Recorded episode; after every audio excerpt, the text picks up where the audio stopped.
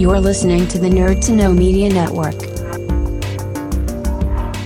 Join us at nerdtoknowmedia.com.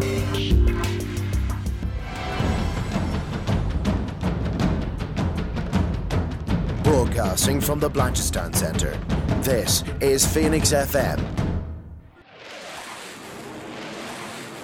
This is 92.5 Phoenix FM, community radio for Dublin 15.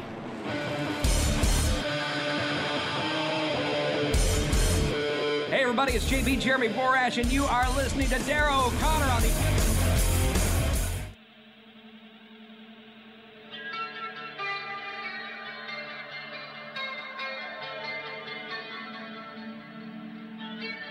Welcome to the Wrestling Rewind.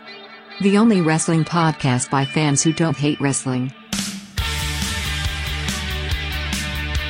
And we are live, ladies and gentlemen. It is Tuesday here on Phoenix 22.5 FM. But of course, it's Sunday the 20th if you're checking us out live here on uh, Facebook, Twitter, YouTube, Twitch, all those places. That's where you can find us. The Wrestling Rewind, the WrestlingRewind.com, Nerd to Know Media, nerdtoknowmedia.com. Um, welcome to the show. My name is Dara O'Connor, and of course, I'm joined by the one, the only, the reigning, defending, undisputed one and all, Martin Herty. On your birthday, Martin Hertings, how are you? How's she gotten? I picked the week Fierce of Paddy's. Day. Fierce, fierce, rambunctious. I picked the week of Paddy's Day and my birthday to get COVID, so I'm I'm in a mood. Oh man. Well, look, we've all been there. Uh, it, it it visits everybody now. So It's- super immunity unlocked. So you know, at least at least there's that, right? oh, there you go. Yeah, the bullets Uh, bouncing off me. oh man, it's it's not fun though. It really isn't. So speedy recovery anyway. But it sucks that's on your birthday and Paddy's Day. So hopefully Yeah. you had a few. I did, yeah. That I did. Uh, once I, I kind of got the clear. Uh, I had friends came around then on Ah, stuff. Friday night, Saturday night, Friday night, and um, I was actually surprised I didn't know it was happening. So it was a good job I'd gotten the, the negative that uh, Yeah. that morning. Yeah.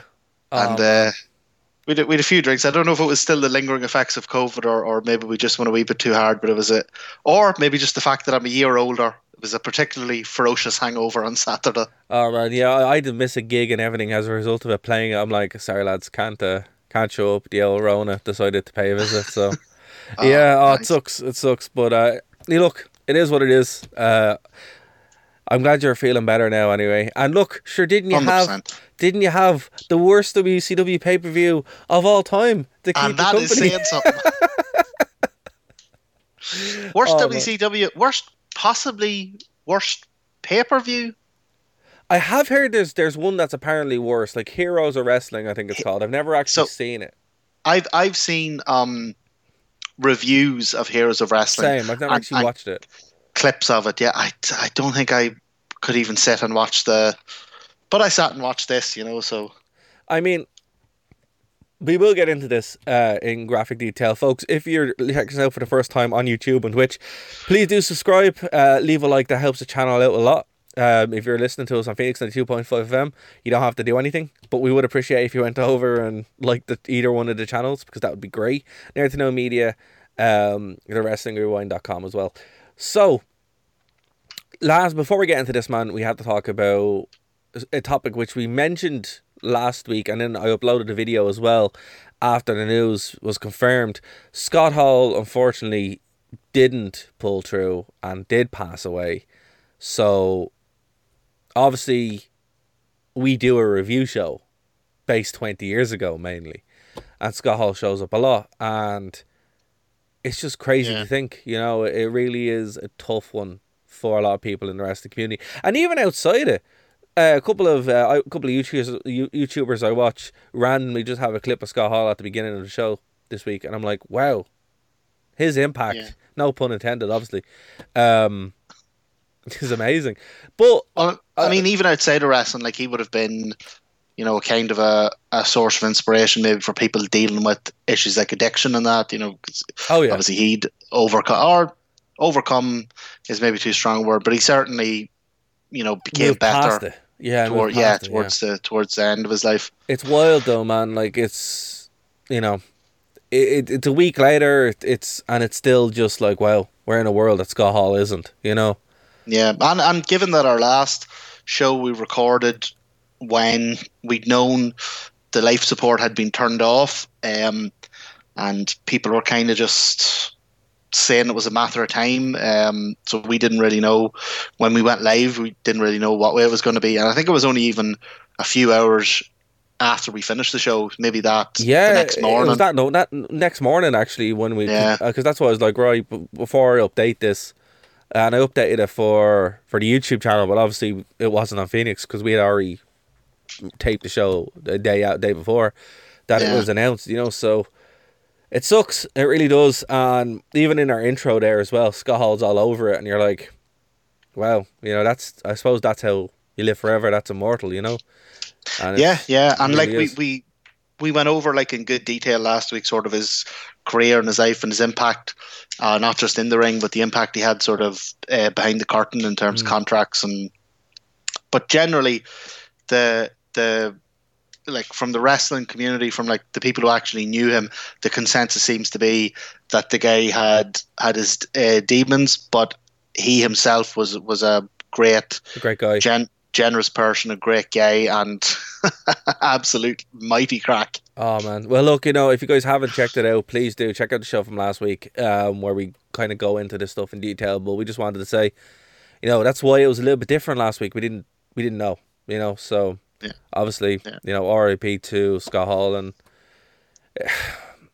Yeah, You- and it- if you're looking if you're looking for something outside of uh outside of his wrestling stuff to watch, and I think like Twitter all week has been telling you about you know classic matches of his you should go back and watch. yeah, Um, but if you're looking for something outside of that, he is a big part of the resurrection of Jake the Snake. yes, It's a documentary on Yep. Netflix. It's Yep. well worth watching. absolutely, absolutely. All right. Well, look, let's get into this. Um, WrestleMania is soon, man. I don't know because I don't care, but we are going to cover it. Uh, it. Well, uh, do, do you know? Did Oh, you hear the, know, the yeah, latest? I did, yeah.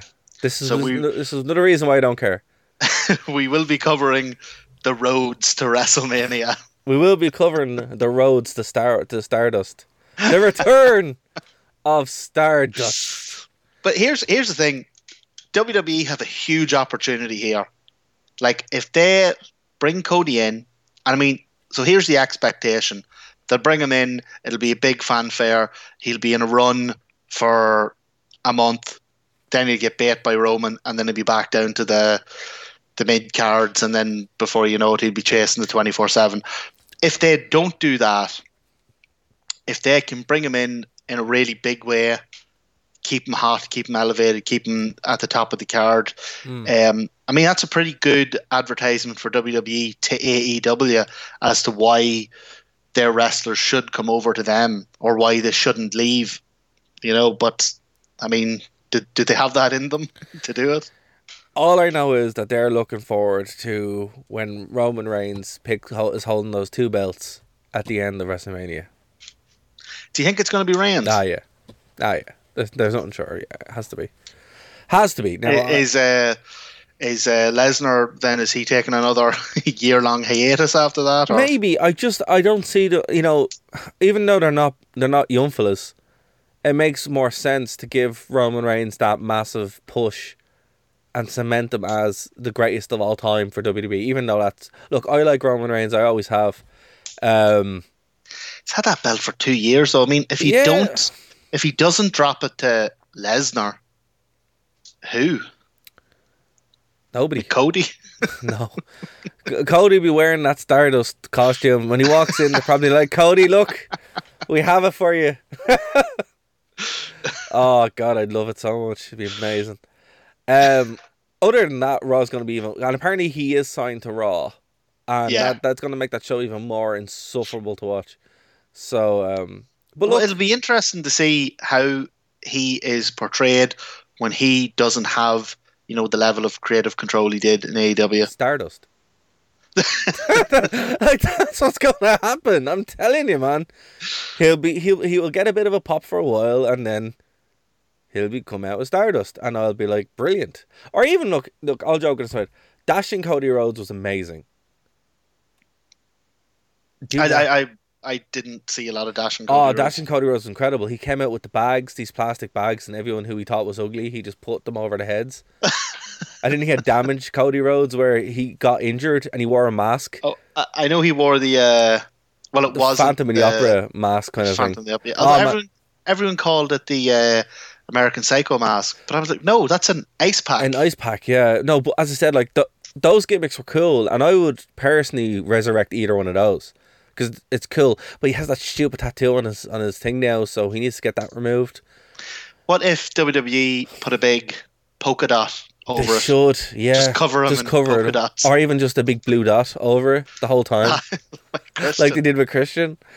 Um, because that's you know, uh, it's it is the worst tattoo in the history of the planet. Um, Well, it's do you know what? It's a bold statement. It's definitely a commitment to your own brand. nobody likes and nobody wants. Oh man, you know what? No, I, I I'm enjoying this though. I'm like, well, Cody, you had a position where you could you could literally be the king of your own castle, and you traded away. and your two TV shows, and your terrible wife had a job. Actually, she's not. Brandi Rhodes is by all account a lovely person. Yeah, this is in the ring. No, but obviously, does- look, obviously, what we're saying, these comments are not aimed at the Yeah, people. They're, they're aimed at, at their at their professional output, which is Exactly. horrendous. Like, Because apparently, even Brandi did a lot of great work. Um, you know, in terms of that heels uh, thing for women in wrestling, she'd helped Yeah, set but up. she's still terrible in the ring. And Ah, she's awful. She's terrible. Like again, look outside the ring. Obviously, this is not what we're talking about. I mean, like as an actual output goes, Brandi Rhodes and Cody Rhodes are just not good. They're just not I- good. Well, th- here's the thing: is I really like Cody as a wrestler. I I, I- will I- miss him. I think he can be. I mean, when he's given like again, damaged Cody Rhodes, dashing Cody Rhodes was absolutely fantastic. Stardust as well. Legitimately, I thought it was cool for what it was. It was like a weirder, darker version of Goldust. But in AEW, he he just was like, okay, fair enough. He's doing his list thing and going through, and that was cool too. And but with Brandi, she's Cody's wife and that's it. and you're like, okay, cool. Well, what do you bring to the table? You know, WWE didn't sign her. Oh yeah, yeah. nor would they. Um, and I'd say if Cody does come back to AEW at some point, which I imagine he will, uh, I, I wouldn't say she's coming unless she's coming purely as a as a valet. You know, as Well, as a kind of valet, like that's fine. You know, valets do have their place. The weird thing about it is the reason why Cody left is such a is such a pet. And look, it is petty in, in my personal personal p- opinion. Where it's like he there is reports again. This is coming from the Observer, where it's like, look, he left because of all the info. And I did kind of see this coming. I'll be honest with you, the influx of you know Danielson, Punk, Black, you know. But if you're Cody Rhodes and you're like, you know, from a big wrestling family, surely you look at those guys coming in and you're just rubbing your hands thinking, oh, this is going to be with them. amazing. Look at Yeah. the guys I get to work with. Uh, but apparently, he and again, this does come from the observer. He would the frustration was he wanted to get paid something similar, and it's like, no, that was kind of it, and it's just like, what level of like And self awareness do you just need to ignore to like think that you're on that level of, of a Daniel Bryan or Punk? Punk is making ridiculous money yeah, And because fair. he's worth ridiculous money. Exactly, he's making crazy money, and he's also a massive draw. Listen, I would not watch Cody Rhodes for free. I wouldn't, and I don't. I actively skip him when he's on the television. Punk, I will actually sit down and watch and be like, okay, this is amazing. Even when he's coming out and doing his uh, Walmart greeter Phil thing, I was still happy to see him. Cody Rhodes, I'm like, listen, unless you're wearing that Stardust costume, I don't care, you know. So Well, here's the thing: is I, I I really liked him. I liked him as a wrestler. I liked his character. What I don't understand is that the money thing. It must have been just a pure ego move. Apparently it was. And look again, this isn't this is not our opinion. This is what seems to have happened. It was an Yeah. He felt slighted by because in terms of his i mean he wasn't earning pennies Mm. he was also an evp i assume that comes with some sort of some kind of re- different salary or yeah. Yeah. he had two bloody shows on tnt he had a certain amount of creative control uh, you know the ear of the boss being an evp and all that Mm. and he was. I mean, I thought, and again, I know people have disagreed with me, you know, whether this was deliberate or not. I thought he was on the cusp of an all time world class heel turn. I thought he was on the absolute. I thought that wave, that crest of that wave, had just peaked and it was just about to break, uh, and and then he left. So, it, it like the only thing I can think of is that it was pure ego. Apparently, that's what it was. And look, it's unfortunate again. Like, yeah, he'll show up at WrestleMania. Apparently, it's show up night two at WrestleMania. That's what the, that's what I'm hearing from, from what Meltzer saying. Apparently, Yeah, but um, we'll have to see. And obviously, we're gonna cover it. I think it's next. It's not next week. I think it's the week after, like the first and the second, or no, not the first. Yeah, no, the second and the third. I think that's what it is. I'm not 100 percent sure. is it? Is it that quick? I th- yeah, it's soon anyway. I think it's within because it was on SmackDown. Brock was like, "I'll see you in two weeks." Oh, okay, so yeah. It's either it's either Well- next week or the week after. I, I gotta tell you, man, this is so. If it wasn't for this show, um, after the Royal Rumble, if it wasn't for this show, I wouldn't have been watching Mania at all. Fair, Um, fair. and uh, Cody is the only thing now that, like, again, if it wasn't for this show, Cody's the only thing that would actually made me tune in. You know, I yeah, would. no, that's fair. Like as I said, there's no, there's no, there's nothing that I can recommend on WrestleMania that I want to see, except for Austin and, and excuse me, Austin and Owens. Yeah, I was mad to see that until it because they they hyped that up as if it was going to be a match, and now it turns out it's one of those interview segments. Yeah, where Austin stuns everybody and beer Yeah, it'll- everywhere. Yeah, It'll turn into a like a, a, a maybe a brawl and a stunner, but they had kind of hyped people up for a match. a match, you yeah, know. And yeah. It's look, it's WWE over promising and under under delivering. But look, we'll put it, we'll put a pin in that because we are, Yeah. we are, we do have quite a show, folks. we really do. Ah, So look, if you haven't seen this again, what we say happened on the show, right? We're not BSing you. We're not lying. There's loads of videos on. I actually watched a good one there from What Culture. Um, the what about twenty minutes ago, just to kind of see what the story was again to see if if it was as bad as I thought it was. And then Brian and Vinny had some uh, out, outside stuff as well, which is pretty cool, which I'll mention. Uh, we're talking about. I listened to uh, after I watched the show. I listened to Tony Schiavone's or Tony Schiavone's. Um, how do you pronounce that? Shivani, Tony Shivani, Yeah. Tony Shivani, right? Skiavone, as Jericho used to call him. Uh, I listened to his podcast because he's commentating on the show Oh man, So- I need to watch that. I listened to him go through sorry. it Yeah, yeah, yeah. in detail, and Oh, he man. is just he's like I don't even like watching this. It brings me back to like just the worst possible time in my life. Everything was miserable. Yeah. This company was dreadful. It was going down the toilet. Yeah. Like he's just Well, look, livid. I, I so I I'm glad you did a bit of background reading as well because there there's so much going on here. Again, I watched this cold. I watched this absolutely cold. Just stuck it on.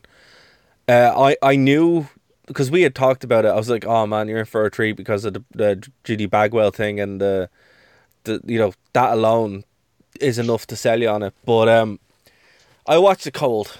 And there's some morally reprehensible things said by uh, Mark Madden on the show oh Lord, and it's He is- it's genuine. Look, I even though it's a gimmick and it's a story or whatever, he says some horrendous things.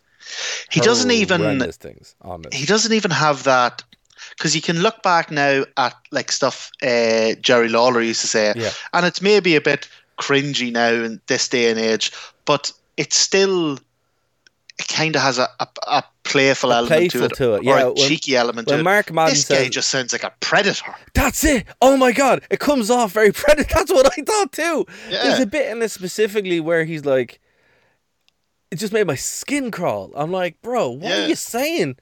He's Stop. like so so Jerry call, Jerry Lawler sees like you know a, a beautiful uh, female wrestler and he's like ayo wink wink nudge nudge and Yeah. then Mark Madden is like I would physically assault that woman.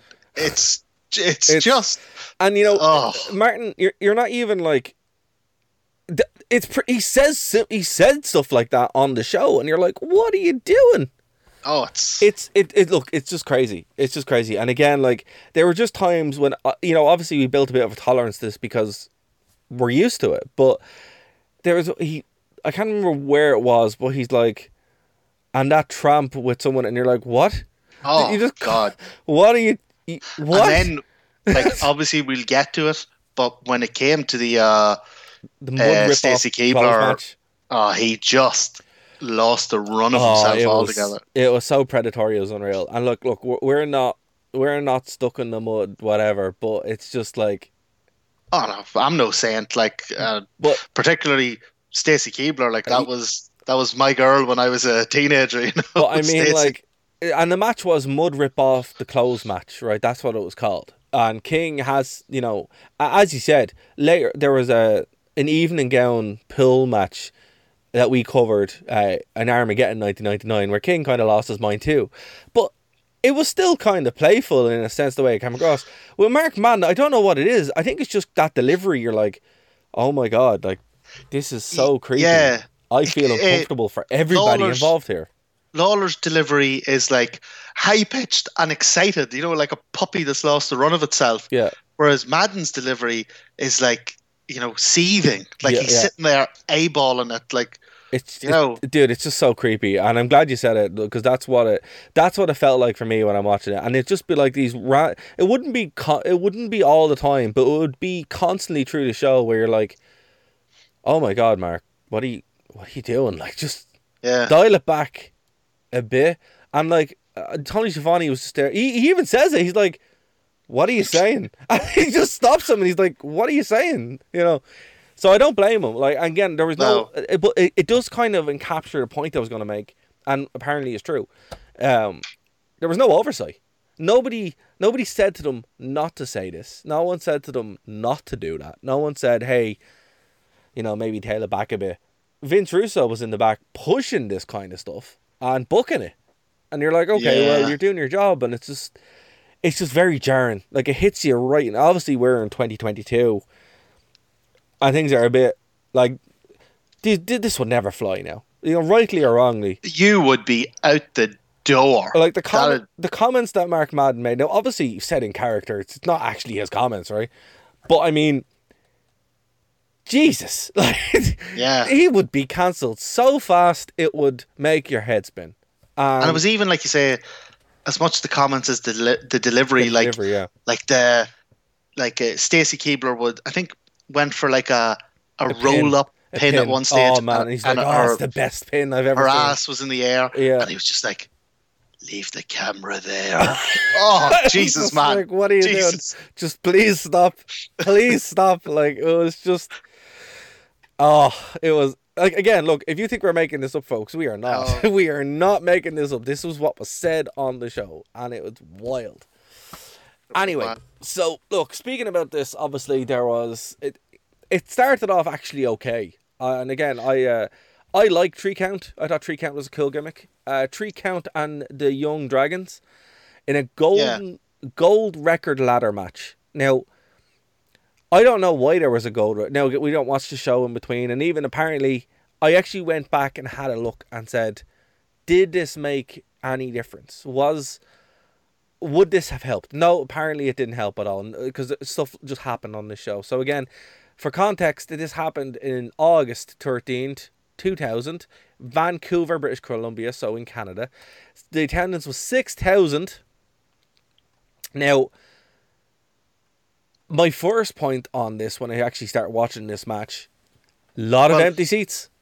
Just before you go on to the match, so the attendance was six thousand. Yes, Now, so this is one of the things I picked up from listening to the Tony Schiavone. it was uh, all paper, website. wasn't it? So the attendance was six thousand. They actually sold about four and a half thousand tickets, Yeah. but they gave out more than so they they comped for free more than three thousand tickets. Apparently, fifty six percent of the people who got free tickets didn't even show up. And you know what? You can see that because the first thing I noticed when I watched the show was, geez, on the hard camera side, a lot of energy. And the thing about it, on the hard camera, right? It's very, very. I don't know if you've been to wrestling shows, Martin, like that are shot for TV. Never. Right. So me and Gary used to go to a lot of uh, a lot of wrestling shows, and um, we went to SmackDown and Raw. You know, because they they used to do them together. So you go see Raw. You fly over to Manchester, Liverpool, whatever. Go go to Raw, and then you'd watch SmackDown the next day. Now SmackDown never actually sold. Uh, the same as Raw. You know, you pick up uh, the cheap seats, so up on the bleachers for like thirty. Well, actually less, probably like 20 20 pounds, right? Yeah. And then for twenty pounds, we get you like basically hard camera or ringside on SmackDown. And how that would work is you'd buy the cheap seats, and then they would basically 'cause no one would turn up. They'd just make the arena smaller and smaller and smaller, taper off a lot of it, tarp a lot of it off, and then move all the people to where the camera was going to be. So Yeah. that's the way they used to do. I don't know, if, but that was the way it was and we'd go over. So I'm very, very used to how they actually tape in empty arenas, right? And also in Impact when they did their tapings as well, they had they had they had a similar problem. So what they do is they tarp off half the arena, which WCW did do, and then move everybody together. But obviously that takes some planning. Apparently this wasn't done here. They just had everybody sitting where they were supposed to be sitting, and there were massive gaps in this arena because of it. And it was very off putting because I'm like, can they not can they not move these people together? And obviously, as you said, people just didn't turn up. So Well, here's the here's the thing that um that I got the whole way through this. Nobody cares, and I don't cares. mean no. I mean people Actually, who got free no, tickets didn't sorry, show up. Sorry, there is one person who cares. Only one though. Scott Who's Steiner. that? Scott's He's the only one. He's the only one that shows up to work that day, and he's Well, the only one that cares. And he people- tries. He really people tries. people who got free tickets didn't show up. The video packages in this were Oh, they were like they'd literally just been thrown together. Terrible. Um, Terrible. none of the wrestlers cared. Kevin Nash, and he doesn't care at the best of times. He had some unbelievable like moments where he was literally just shouting spots across the ring, Yeah. and even the pop of the night came from like a surprise Bret Hart appearance. Who didn't And care either? My God, he walked out with his hands in his pockets and just like he wanted to be anywhere else in the goddamn world. To put this into perspective, this was at the time when WWE was at its hottest ever. Austin had just returned apparently at the at the same time as this. No, no, Austin returned a backlash a month later. This a was later, this okay. was the feud where uh, it was actually SummerSlam 2000. So I remember because it's the first DVD I ever bought. Uh, wrestling Ah. DVD. Yeah, I got out of my communion money, so that tells you how old I am. um, and yeah, it, it was Triple H, Kurt Angle, and The Rock. So it was that feud, and then Austin would return a, a, a month later at Backlash. So they were red hot. You know, we're talking Yeah. uh, TLC match was the first TLC match. Oh, uh, You know, so uh, Shane McMahon and Steve Blackman in their awesome hardcore match, and then you flip to this, and you're like, no wonder nobody cared. They were just all out of ideas.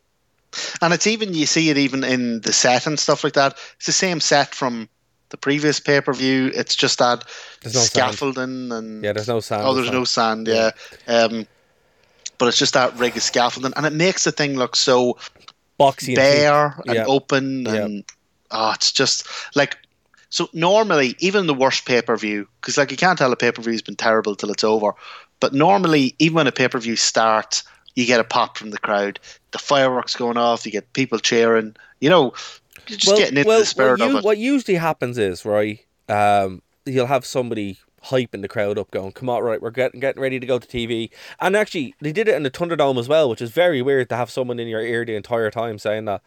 Um, Oh. it's it's a very weird experience. I'm not gonna lie to you. and they were piping in noise were- the whole time Yeah, but uh, you know, to, to look animated, right? But what was weird, sorry, what normally happen is you're there and they're like, right, got, uh, we're two minutes to TV, uh, get ready to go, and that's when turned it on. But live, uh, usually it's uh, in TNA, it was always JB who would say it, but it's whoever. Like, right, we're going, we're getting ready to go. We want to hear everybody cheering. And then they would, right? And then three, two, one, bang, and there you go, and there's a big cheer, right? It, it's basic wrestling TV 101, like how to do it, right? It Yeah. wasn't done here. Nobody cared. They're like, oh, all right, Well, yeah. this thing started, on. and I swear to God, so the crowd was absolutely dead, even from the very start. Um, and the fireworks that they used to launch the show Yeah. were put to shame by the exploding ring at Revolution.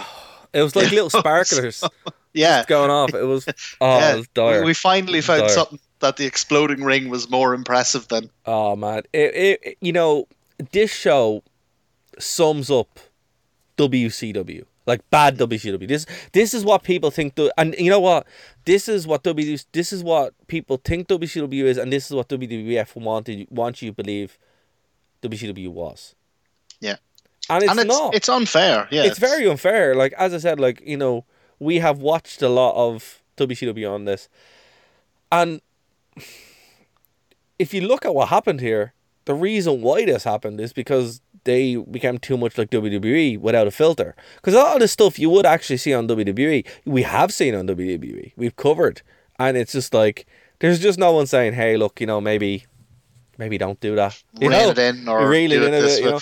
Like I tell you the other the other thing that ran through this uh, the whole way through this pay per view that really bugged me was, and this is the Vince Russo um, effect, all the smarky insider ter- like the like the commentators were constantly referring to what's a shoot yeah. and what's oh, he's not. gone off script. Uh, he's gone off script. Um, uh, Tony was going on about, oh, this this match is it's just full of high spots, and Yeah. um, I think when the uh, when Bagwell and um, Kanyon were battering each other around the around the like the crowd outside the ring, Yeah. he said something like, "Oh well, this is a hot angle. This is the angle they're working," and Yeah. it just like, It- it- why are you constantly like the whole point of this is to be immersed in it. You don't need to be constantly pulling me out of it. So what I think happened here was the show itself didn't matter. From from what I gathered, from what what the point of this was, the show didn't matter, which is your first problem. What was supposed to, and we were supposed to, so we were told the sh- none of the show actually mattered because it was all fake, right? Yeah. The backstage stuff, which was also fake, we were supposed to believe was real. And the whole point of the show was to tell us about the backstage stuff. Yeah, Now, and I don't know who, how they thought that was a good idea or who that was for, but basically it was. And I, I really felt bad for the lads in the ladder match because apparently one of the lads broke his leg. I broke Oh. his foot the whole time and he was working the entire match with his leg broken. But imagine going out there for 11 minutes and killing yourself in a ladder match. And the whole time they're like, ah, this is all fake. You know, don't worry Yeah. about. None of this matters. You know, commentators are talking about how you're working and how you're. yeah, it's like, why did you? Okay, if you're going to do that, why did you put them in a ladder match? That is a dangerous match. It's it's beyond comprehension. You know what? And another thing that really bugged me, like uh, really bugged me, Lance Storm and Mike Awesome. Lance Storm is incredible. Oh, Mike Awesome's one of the Mike best. Awesome's incredible. Oh, absolutely. He's one of the best wrestlers who just didn't get a fair shake, and they ruined that match. ruined it. It was like I was I was I was invested in it because I'm like I really like Mike Awesome and I really like Lance Storm and I'm like this is cool. You know, Lance Storm looked like a champion. I loved his angle. that was great. Oh, he and he actually got a a, massive pop. reaction. And I loved the three belts. I was like, oh man, this is a cool. And the only thing that goes wrong is the match makes no sense. And you're like, what is actually going Come on here. here? Go on. The other thing I want to know about it. So, New Blood Rising. Yeah, Is the New Blood angle not over at this stage? it is. Yeah, What the hell is this about? I don't know. Now, this replaced uh, this replaced Road uh, Hog Wild and Road Wild. So this Yeah. is when it normally be, and obviously because Bischoff isn't there, you know they're not going to do the whole. They're not going to give him. Like, there's no reason to indulge. to do his- it, yeah. That, that's one. That's one thing Tony says in his podcast. He said, "Yeah, this was dreadful. I guess the only silver lining is at least we weren't outside surrounded by motorbikes and racists." Oh, Schiavone has the best calls here, and he does. um, but I mean, that's why this was brought in because they had that slot and they weren't going to go back to Sturgis. So it was like, all right, fair enough. But man, it's very hard to find a good in this. Like the Sting versus the Demon was the stupidest thing I've ever seen. The entrance was longer, and even. Right when the ma- okay, we're just gonna go through it because you know if we don't, we won't. Yeah, right? yeah, yeah, Okay, let's so we're go. gonna go through it. So three count opened with uh, Jung Dragons, and I really like 3 Count. You know, obviously you look at the names: Shannon Moore, Shane's Helms. Obviously, you know who they are. Yeah, They're literally responsible for training with the Hardy Boys and then going off and doing their own thing as well, right? and really great at that gimmick. Like they knew that Oh, that, that gimmick was great. to be as terrible and as obnoxious as possible. And do you know what? They're so good at it. yeah, that when I was because I I haven't seen a lot of three count, they're so good at it that when I was watching it, I was going, "Is this a gimmick or is this just terrible?" But here's the thing: that would get over today. Oh, massively. That would get over, and like I would, I would actually be like, "That's a great, that's a great gimmick for young fellas who are, you know, what, like not not twenty five, let's say, and then Tank Abbott, like just being the weird manager. I'm like, that could actually work really well. It reminds me a wee bit of the uh, Jericho Appreciation Society. It's what it felt like. Yeah, it really know. did, and it's like it, it's cool, you know. And then obviously to going into the ring and just having a great match. The Jung Dragons, I wasn't familiar with them beforehand, but I really, really imp- was really impressed with them. And it was a shame because when the match was over, well, okay, one, the contract thing made no sense.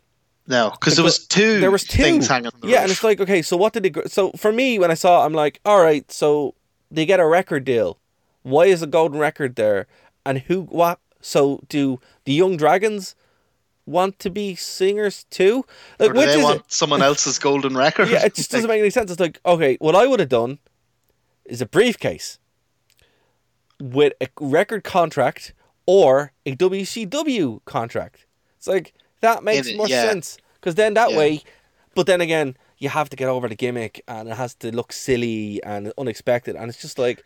So the whole time I'm like, right, so if the Jung Dragons grab both, are they going to make an album?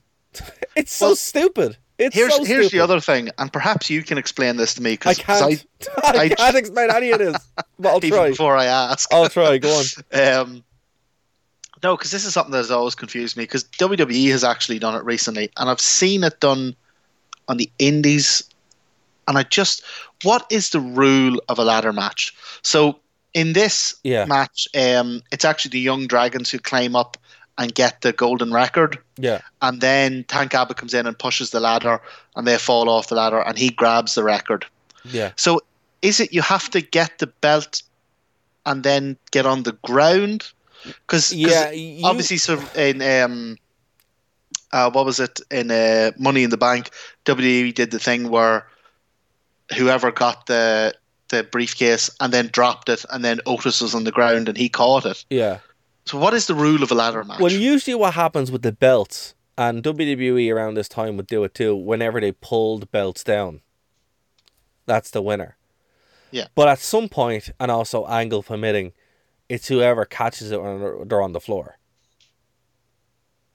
So just so just say you and I are just say you and I are fighting for the the briefcase or whatever, and I I get the briefcase, but then you knock me off and you grab it and then drop to the ground, you win, right?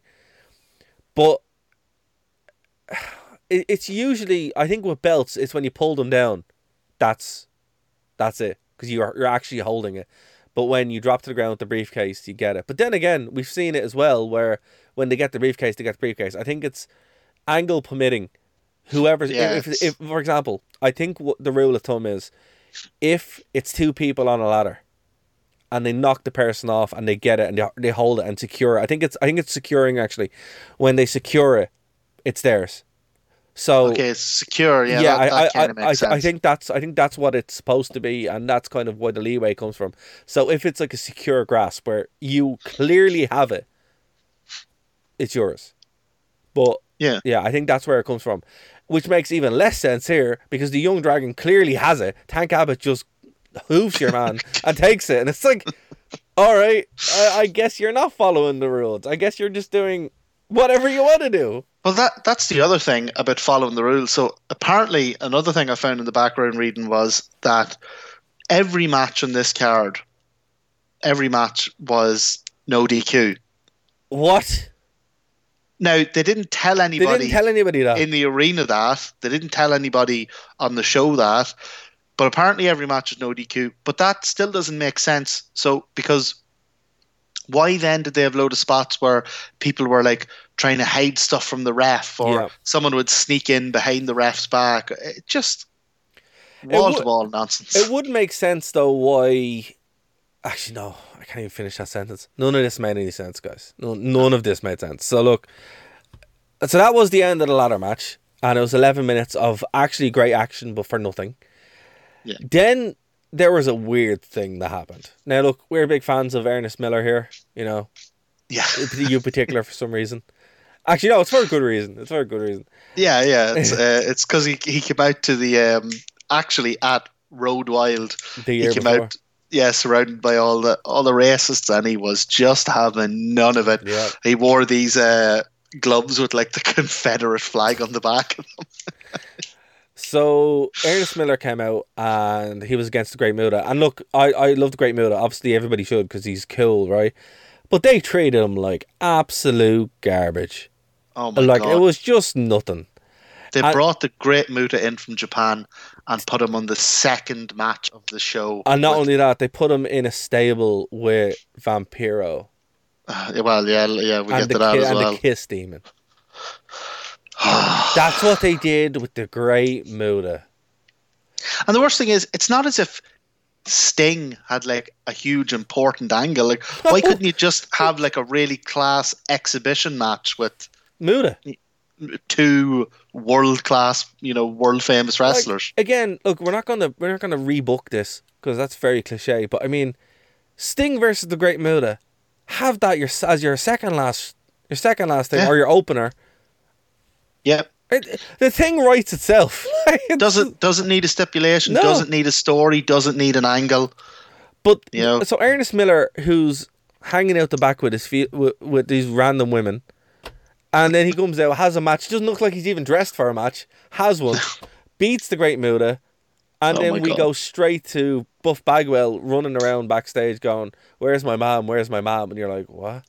And then it turns out that Chris Kanyon ha- has her on a Tied to a forklift. tied to a forklift. Chris Kanyon come out and then they have a match where it's now they did say she was going to be on a pole. That's how they advertised it, and obviously she wasn't strapped to a pole. She was just on a forklift.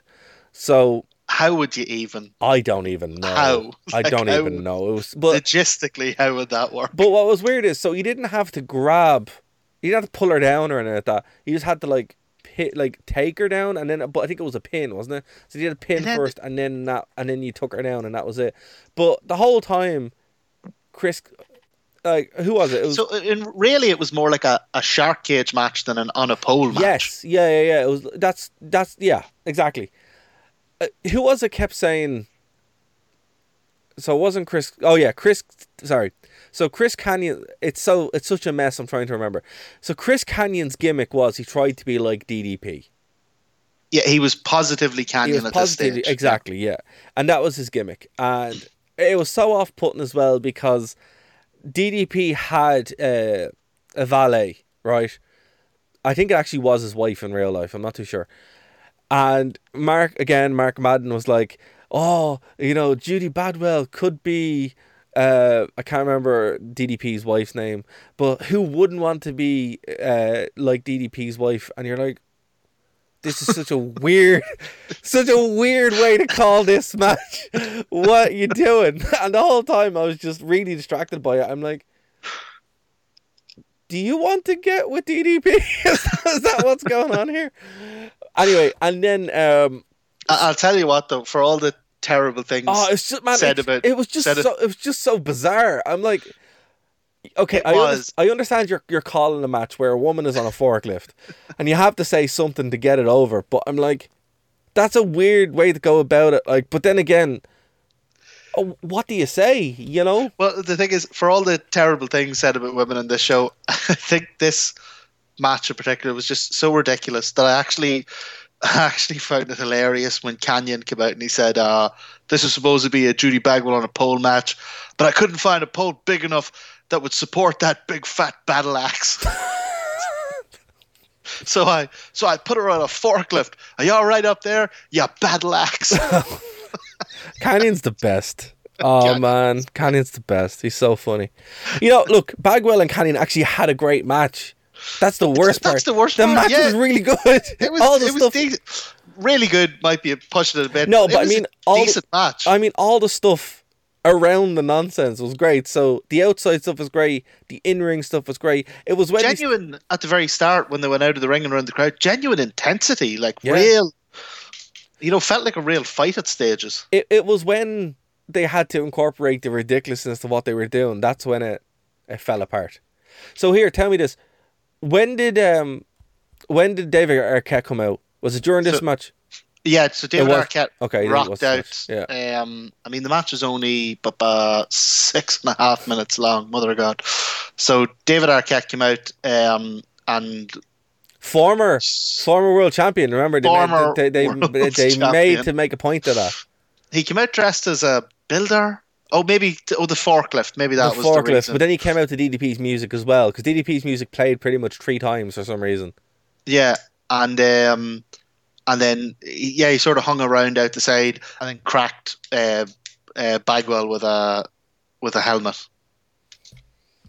No, no reason. No, reason. He just shot, and even a commentator like, "Well, he's filming a movie next door, and he just pops in." And you're like, "I can't believe you said that. I can't Is believe that that. what- I can't, can't believe those words that came out of your mouth. Is that what happens in this sports competition? If you're a celebrity, You just show up. you can pop in and interfere matches. That's how they like- said it. They're like, "Yeah, he's filming a movie next door, so he's just here now." And you're like,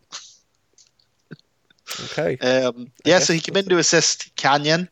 Uh, didn't work out. no, Kanyon Kanyon lost. Yeah. Like you say, actual in ring stuff, uh, a pretty decent match, and then obviously just again for no reason, maybe just to pop the crowd, Kanyon drops and a, I've- a cutter on Arquette. And I've never heard a man so sad that someone couldn't be some like a facsimile of another man's wife. Mark Man screaming, Judy will never be like DDP's wife, and you're like, what are you saying? What are you doing? Just stop. Yeah, it's just, oh my god, such a, you know, such a weird, weird Yeah. way to call that match. But anyway, Yeah, and it was pure WCW. Well, Oh, not even pure WCW. It was pure Russo WCW. It was two decent in-ring guys trying to make the best of just the absolute nonsense they had been saddled with. The next one actually though was uh th- so the next match and then later on kind of a follow up to it was what my I just checked out completely. I actually hit the skip the skip button on Yeah. this one the fair because it was just You again didn't look, miss. You I, didn't miss. I didn't anything. miss anything. Uh, no, Kronik apparently all their move sets are drug references, which I didn't get, but apparently they all are, which is weird because none of the guys, none of those guys look like they'd be necessarily you know pot smokers. They look like big at, actual athletes. Yeah, they're not like super chill or anything. No, they're really intense. Like, they're, really know, intense and aggressive. and they're just like, oh, 420 drop. You're like, no, it's like, it's- lads, are, are you sure it's chronic you're doing? Are you sure you shouldn't be? You sure you shouldn't be called meth?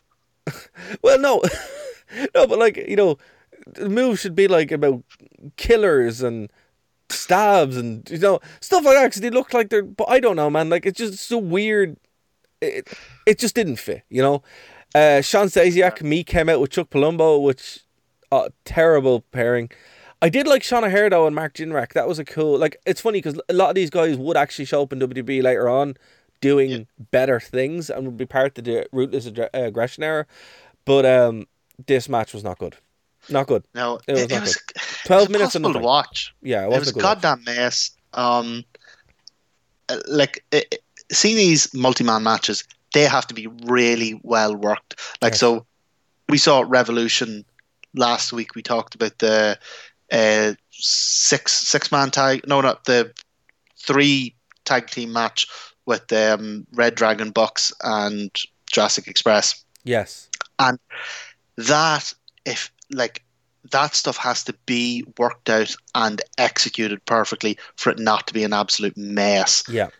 This Like- was a mess. But it has to have a point, and this was a world title match as well, which made it even worse. Like, look, the Kronik were the champions, and to be fair, they would remain the champions pretty much up until WWE, and then would be battered by the Undertaker and Kane in like two minutes.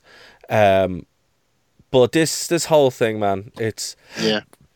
And, and then of course the- there's the whole issue with the um with the the filthy animals and Disco Inferno as the special guest ref. oh, which would come back, which would and he back. wouldn't he, he wasn't even necessarily picking one team that he was favoring with his like slow counts and stuff he just seemed to be being a jackass to everyone. Oh man, and the thing, with the worst, I don't even know why they did this, but he would, they would come back later on in the night and actually get involved in important matches.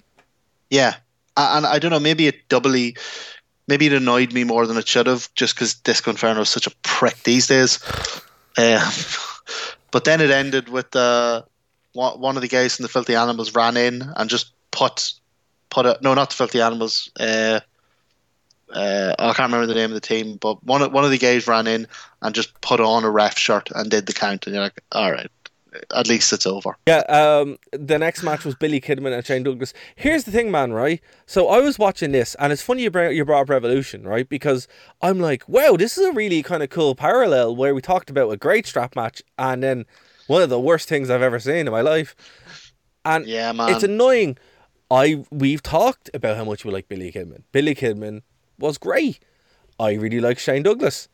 Yeah, Shane I- Douglas could work. genuinely do not know why they put someone who's known for high flying in a strap match. You you have my goddamn notes. That's Oh. literally literally just what I have written down. Literally what's on your notes. Literally have down oh. here. Billy Kidman, a high flyer. Why put him in a match where he can't fly? No, and and where they literally and there's some really disturbing spots in this as well. Again, like oh, so Billy Kidman's supposed to be so this is like a a revenge porn angle, I think, where Billy Kidman has shared intimate images of Torrie Wilson, which again is a Yeah. horrendous, disgusting so there's- angle.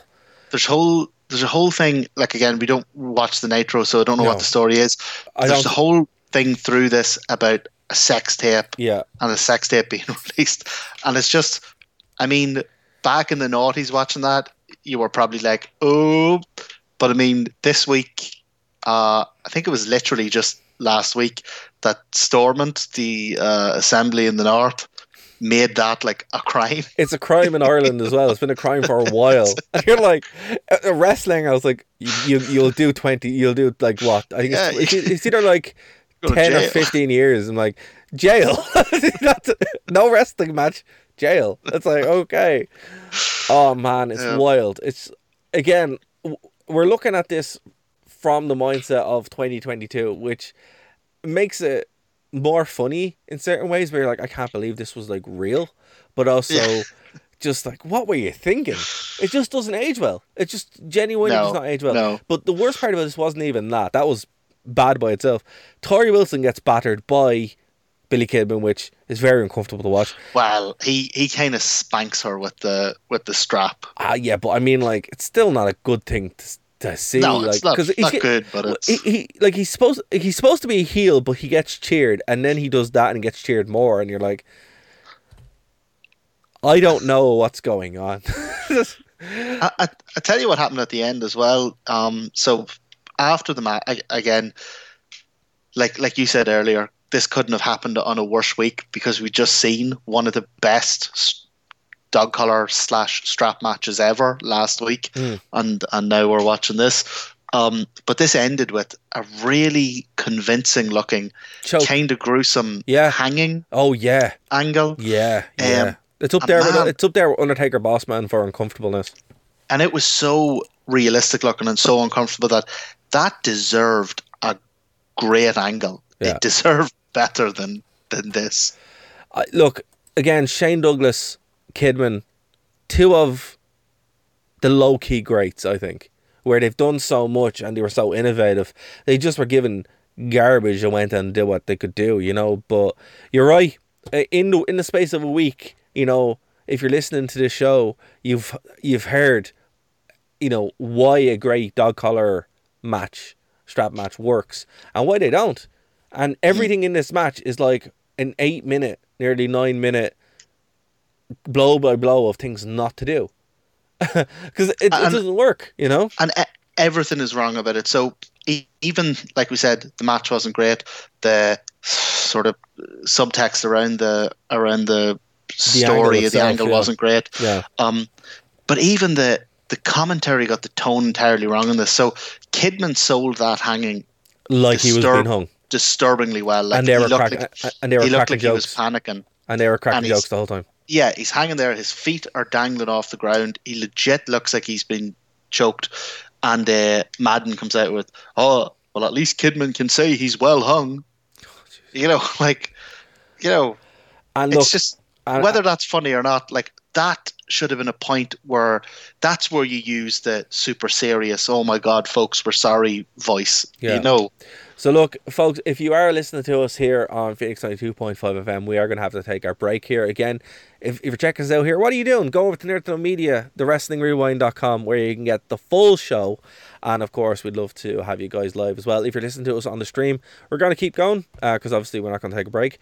Um, but yeah, if you are checking us out on Phoenix 92.5 FM, please do go over to the YouTube channel and subscribe, like the channel. That really helps us as well. And if you want to get in contact with us, all the details are there where you can ask us to review something as well. But we are going to get back, finish this, go and check out the podcast um, when it's available.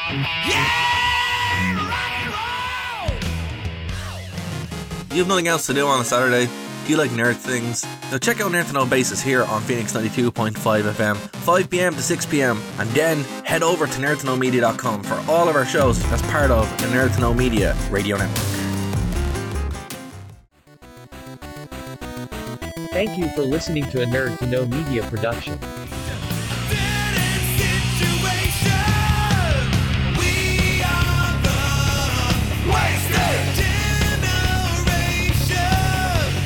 Let's keep going there. So as you said, you know that's Roll where on. that's where you would have the super serious voice, or even Schiavone shouting, "Going, oh my God, folks! You know he's you know this business this has really um."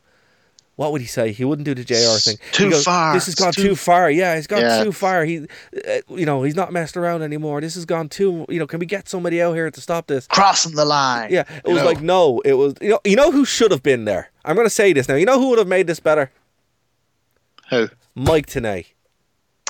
Well, yeah. Mike Tenay. But because you Mike could say that about any. Well, yeah, Mike Tenay makes everything better. But I mean, like, if he had been there, because like Schiavone is a great is a great commentator. He's one of the best of all time. I love Tony Schiavone, but Yeah. I mean, like, he gets he's not the straight guy, you know, like like um like Mike Tenay was. Mike Yeah. Would have been there the whole time. Take Mark Madden out and go, no, right, have him there, and that would have been a cool, you know, for those moments where it's like, okay, look, we're joking around, but this is serious. And if you actually look at, the, and we will see it on the TNA shows when stuff like this would happen. Mike Tenay was brilliant at that because he was there with, with Don West, who was, who would make more jokes than anyone in wrestling. Period. But Yeah. Tenay would always bring that level there. No matter how look, and TNA was more ridiculous than WCW at points, but there would still be that point where it's like, look, no, we're serious things here, and this is Yeah, a well- moment where it would have well, the- benefited from it. The the jokes don't land if the whole thing is a joke. Yeah, exactly. You know, like exactly. If, if if everything is five stars, nothing is. If everything's a joke, nothing is. And exactly. it's just such a tonally. It's just weird to see a man like, for example, it's like someone getting power bombed through fifteen. We we saw it. Someone getting power bombed through like four tables, and then they make a joke, and it's like, yeah, well, this doesn't matter, you know. And and that's what kind of got it here with this as well. The subtext of the show was, look, yeah, okay, great, they're doing this, but it's all fake. Don't you know? It's fake. Yeah. It's all fake, and then you're It's like, all it's all the stuff backstage you need to care about. and- Exactly. You know, no matter those that lad getting hung out there, it's not that big of a deal. You know, and you're like, Yeah. wait, what? What? It's such a weird. It's such a weird thing, where it's like the obverse of WWE, where it's just like nothing else matters but WWE, and whatever we say happens in the ring is real, compared to everything that happens in the ring isn't real. Everything backstage is real. It's it, it's a weird role reversal that they've done. Major Gunns defeated Miss Hancock in a mud rip off clothes match. Yep. Mud rip off of their clothes match, excuse me. Um, yeah, This was so so I don't think anyone expected a great match out of this. But uh I mean straight into it, like the commentary was already joking that this is a terrible match. Um oh you're gonna see a great technical bout, blah blah blah. And then Mark Madden went full into his hey, it's like Steamboat Flair, except I wanna see them naked. yeah. And so that was that's that a was a line. joke. That, that's a line he said. All right. he then repeated this five or six like he started coming out with all these classic matches it's like it's like savage you know savage hogan except i want to see them naked it's like Sammartino and whoever except i want to see them naked oh my god It, It was disturbing. It really was. And again, you know, when the when the pinfall mercifully happened, he doubled down. Um, Yeah. It, look, Um, I'm, we're not going to throw the blame at him, obviously, because but again, nobody was telling them what to say, so it nearly makes it worse. It wasn't like when there's a bad call in WWE and you're like, yeah, well, Vince was shouting at him. It was just kind of like there was no oversight, you know, and it just it was. We I will have to say, look, from a match perspective, it was six minutes. I don't know why it started in the ring. I was very confused by what the rules were. Like they didn't really kind of go over them. So there. So basically, the match started in the ring, and you're both wearing these camo outfits. Yeah. And I'm like, okay, so it's like an evening gown match where they pull all the clothes off and then that's it. But no, they had to pull all the clothes off in the mud bath that was up at the up at the entranceway, and then also pin them. Yeah. Uh, uh, but it, yeah, very- it was never made clear. it was like, never made clear. It's like so. can you pin them without the mud? Can you pin them in the mud if you don't pull the clothes off? Like, yeah, I mean, it we're was probably just it was just we're made no probably sense. overanalyzing it. Well, no, I'm like, that's what we do, right? But I'm like, so eventually it did. It did end when the clothes were pulled off in the in and the pinfall happened. But it's the only one of those matches that I've ever seen where there was a pinfall. Because usually it's just they roll around for a while and pull off the clothes, and then th- that's it. Yeah. Yeah, and then they, oh, Oh, you cover they yourself. off. Yeah, it- run off. It's like no, did it was. not, um, was there no agent going? Listen, ladies, you don't have to do all this. You know, this is necessary. But of course, there wasn't. There was nobody planning any of these matches. These just kind of happened. um, the uh, so the match itself, if if we can even call it that, dreadful. Even by Yeah. uh, sort of the standard of divas matches at the time, this was the movements are are awkward and stilted. Um, it's actually, do you know what it was? It was actually a dangerous match because neither of them could work, and in fact, I think Torrie Wilson she actually did end up getting injured. Um, so they go for a. She takes. It wasn't. Torrie Wilson. It was uh, Book. Oh, And Miss- and Miss Major Ha- Guns. Sorry, yeah, yeah, yeah. Major Gunns was uh, Book, and Miss Talene. Hancock was obviously Stacy Keibler. Stacy Keibler. Um, yeah, so Major Gunns runs at uh, Keibler or Miss Hancock at the time, but Keibler, and it, it looks like she's she's doing a, a kind of a back body drop into the mud, but she kind of only slides over and all, almost goes face first down into it, and apparently somewhere in that whole malaise, um, Major Gunns got uh, uh, injured. Jeez, But I this was a this is know a dangerous match between two people who could not work. Well, neither one of them could work, and then also, as I said, there doesn't look there was, there was any agent explaining the match, and then at the same time you had the the very real, you know, elements of mud. Like, I don't know if you've ever been in a lot of mud, I have had many a mud fight. Of course, I'm I'm a country boy. but I mean, like, I remember we were shooting Game of Thrones, and we were uh, we were doing one of the battle scenes, and you have four hundred people walking up the first time, that's fine. The second time, it, you you just it's sliding everywhere. The third time, you can't walk. So I mean, like, mud is not easy. Mud is not an easy thing Um, to work in or around, and One of the You know- uh, so I used to do a lot of like um, Tough Mudder and Hell & Back and Spartan Run and do those obstacle. oh yeah, so you would Yeah. you would know all about that man. like- So one of them that they have down in I think it's Stradbally in Laois uh, for Hell & Back. One of them is just it's just a hill, but it's just a really crappy muddy hill, and that's the obstacle. Just getting up that is an obstacle on its own. Yeah, I believe it. I believe it. Like it's, and again, there should have been some kind of, you know, we can talk about that all day, but it's it's an indictment really of WCW where they're like, you let two women go out there who shouldn't have been out there. No, and look, put them out in a tag match with someone who knows what they're doing. Even to even look, even an evening gown. If you want to do the the the clothes thing, evening gown match. The wedding Yeah. dress match that they had a couple of weeks a couple of weeks ago was grand. Because it's not dangerous. It's that's it. You know, there you go. You know, but fine. this this this had layers to this. So so the match was awful. The whole commentary thing was was reprehensible. Obviously, the pulling clothes off thing isn't great in in the light of 2022. it look but- uh, it's it's never a good match. it's never. even- you know. Even after that, this bloody escalated because then they went into a goddamn miscarriage angle. Oh God, I forgot about that. Yeah, they did, didn't they? So the match ended when Stacy Keibler grabs her stomach and keels over and starts screaming, and Major Gunns starts panicking. It's like, "Oh my god, help her!" Um, and an ambulance comes out, and it, this is a bloody miscarriage angle now, which is, I mean, even by 90s noughties standards, this is just unbelievably tasteless. Yeah. And then it gets even worse because effing David Flair shows up.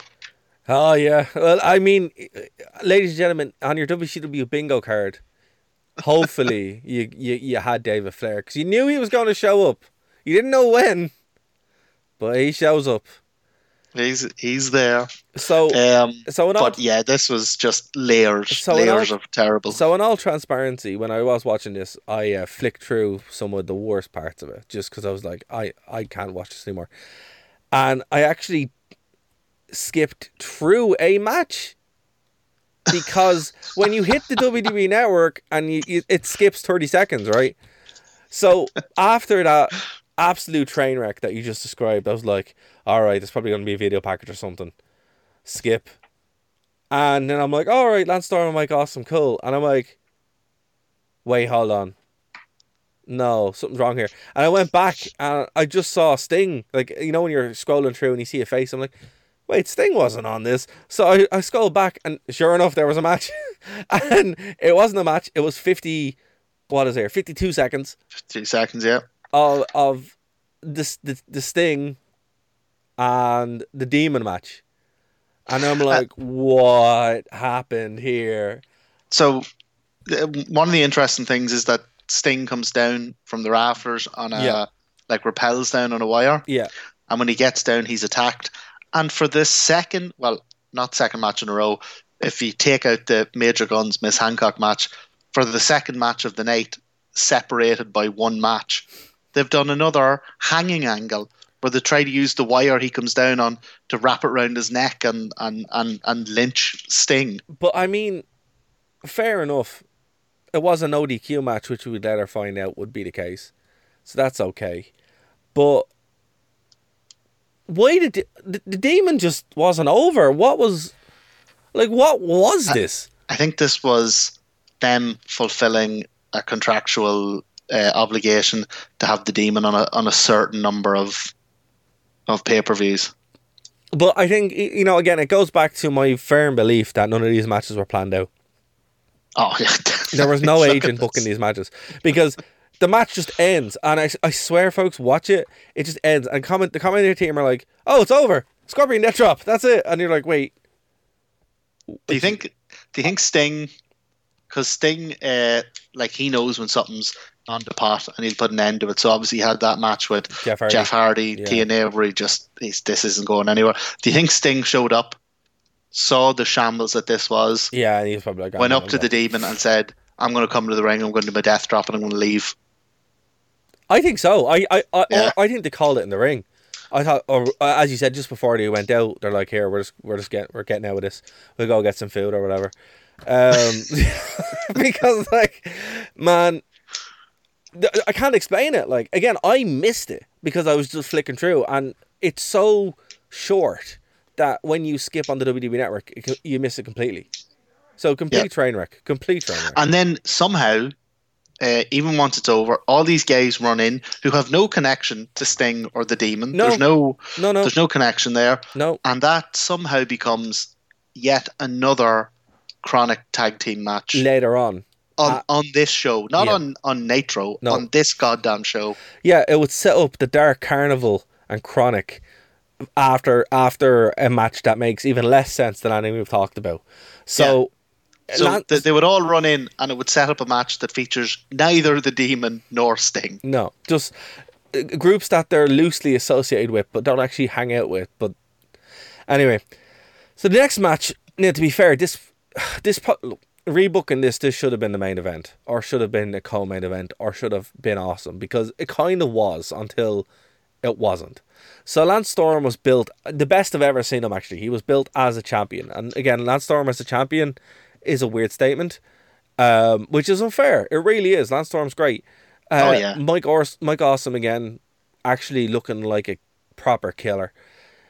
But it was for the WCW United States Heavyweight Championship or the WCW Canadian Championship, which he obviously renamed. Which I think that's a cool gimmick that someone should use. You know, for the US belt, they should be like Slap a yeah, Yeah, uh, sticker over it. you know, like if I actually they did it in WWE game and Sheamus won it, he called it the U, the the European title or whatever. And I think more more wrestlers should do that as like a easy cheap heel.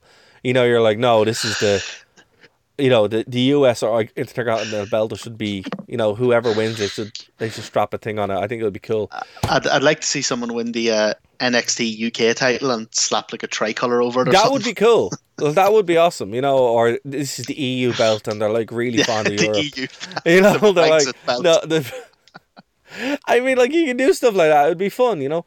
But um, yeah. So this is what they did, and I think it, it is a cool angle, but it was undercut by complete nonsense. So basically, there was some lad there reading out the rule book of Canadian rules. Now, what they normally do is when you have these kind of matches, they explain them. WWE would actually do this a year or two later with Mark. Do you remember William Regal's feud with Jericho, Marcus Queensberry Yeah. rules?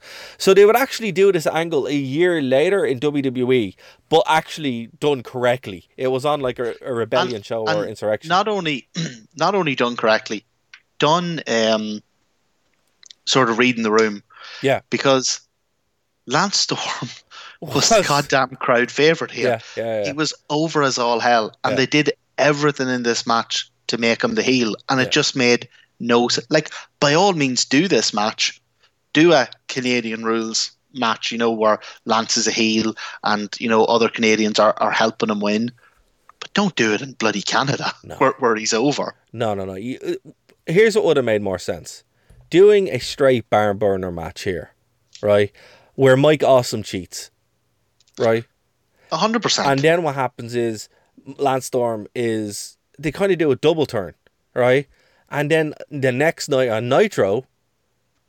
They do Canadian rules where it's like, oh, I get an automatic uh, rematch, but we're going to do it under Canadian rules. And then you can even have your turn again where you have to double swerve. I mean, if you're going to do nonsense like this, at least think it out. Don't just do it for the sake of doing it and having no plan. But the worst part is Bret Hart had already spent a year and a half showing them exactly how to do the face in Canada, heel in the US thing. Yeah. He, he'd already showed them how to do it. Yeah. It's just Uh, but the worst thing as well, like every. T- so, ladies and gentlemen, if you didn't see this, so we would later find out that Canadian rules is no disqualification, but all matches where it's good no, no disqualification anyway. You had to score a five count, and then the referee you'd have to answer a ten count after that, and then. Yeah. But the match would end if you went through a table. And there was champion advances. So- it was just it was just ridiculous. So Mike Awesome won the match like four times. E- easily four It's- four it's times. four or yeah. five times. So he he had a he won on a DQ. Oh, sorry, and there's no submission either. You can't win. with and then he won he won on a submission. He won on a pinfall. Um, yeah. So he he, he won I think four times. Yeah, and and, then, then he, and then he put him through the table, but because they went through the table at the same time, Lance they had to answer the ten count. Yeah, and Lance Storm won because he answered. Yeah. So basically, if you went through the table, um, there would be the ten count, and the first person to get up won. Right. So complete Man, non. see, see, unless it's done really well, a ten count is a momentum killer in a match. A 10 count in a last man standing match is a cool idea, but you have to kill each other. It has to be done really well. Yeah, Yeah, you have to kill each other. You know, I hate it when you're like three minutes into a last man standing match and someone does a suplex and the referee starts going, "What?" Is it? Come on, nobody's. and nobody said he, you know, he's fine. Get a, you know, um, but no, this was just it was it was a shame because like the parts were all there, they Oh. and and it was just so stupid. It was A, and- a s- a straight match between these two would have been fantastic. even a Canadian rules match, right? Now, again, or you know what? Actually, it would have been good, but they wouldn't have done it. Mike Awesome saying, right, we're not doing a Canadian rule match. We're doing an extreme rules match, or we're doing a Pittsburgh kind of match, or whatever, you know, or Philadelphia style match.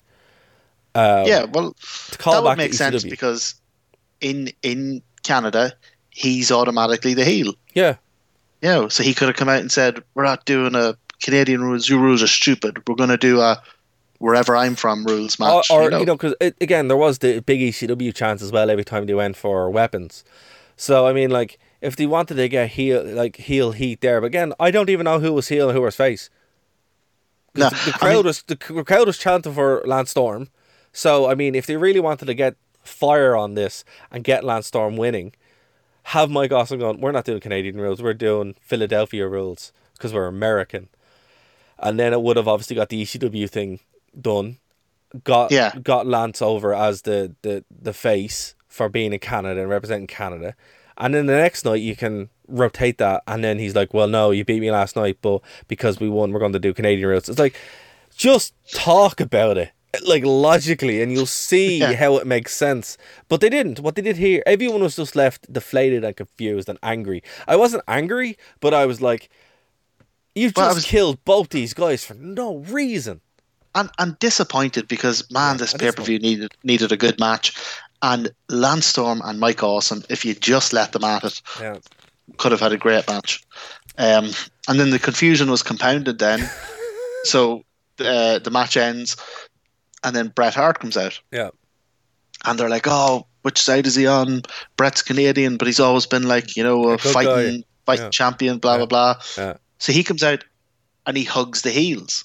Oh, So this is a, a heel turn by a returning Bret, but in front of a crowd that's cheering them to the high heaven. Like, uh, I mean, we could do a whole video on how WCW just screwed up Bret Hart, but um, ah, this was inexplicable. it was just crazy.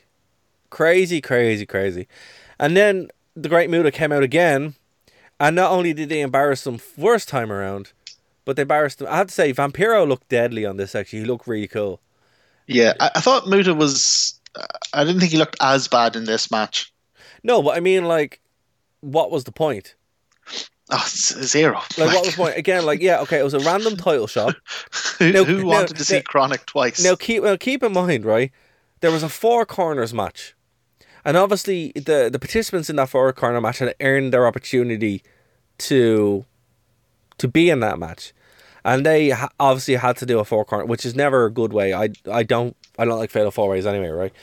But so if I'm in universe on one of those teams, I'm like, geez, we got kind of cheated out. Muta just shows up and gets this for hitting your man, like it's ridiculous, you know. And it, it wasn't like it was just a random match; it was for the belts. This was the second tag championship match of the night.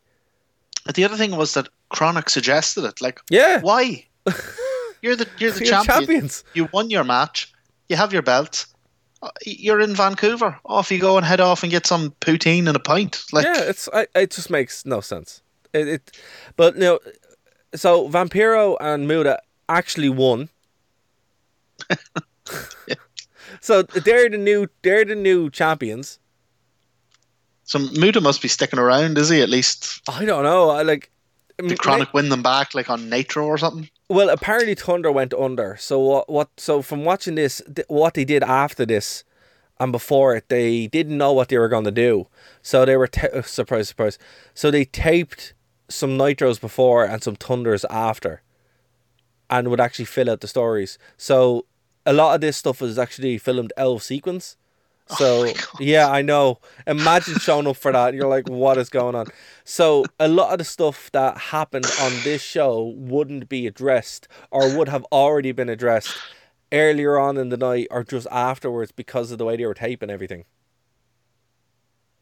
Bizarre. You know, it's one of the things that. um So yeah, I, I'd I'd heard that that they'd because they were hemorrhaging money, they decided to stop or not stop Thunder, but that Thunder would be taped along with Nitro. Yeah, Um, but apparently that only made Thunder even worse because that's like that's a six-hour filming thing now, and by the time it comes around to Thunder, like the crowd's just dead. I remember. Like, I, the- went, I remember I went to the Impact Zone a couple of times, and uh, it was mad because when you're there for six hours taping, Oh. and it's months out in advance, and you're like, it's just it makes wrestling seem really fake. Like, I I love the Impact Zone. I really did. I thought it was great, but I mean, like, it makes wrestling seem so fake when you see them come out. Like I know it's very hard to explain. It's like you've seen them have this match, and then they come out and they're wearing different clothes, and you're like, this. It just breaks. It breaks the Hi, illusion. folks. It's Thursday. Yeah, it breaks the illusion completely. You're like, no.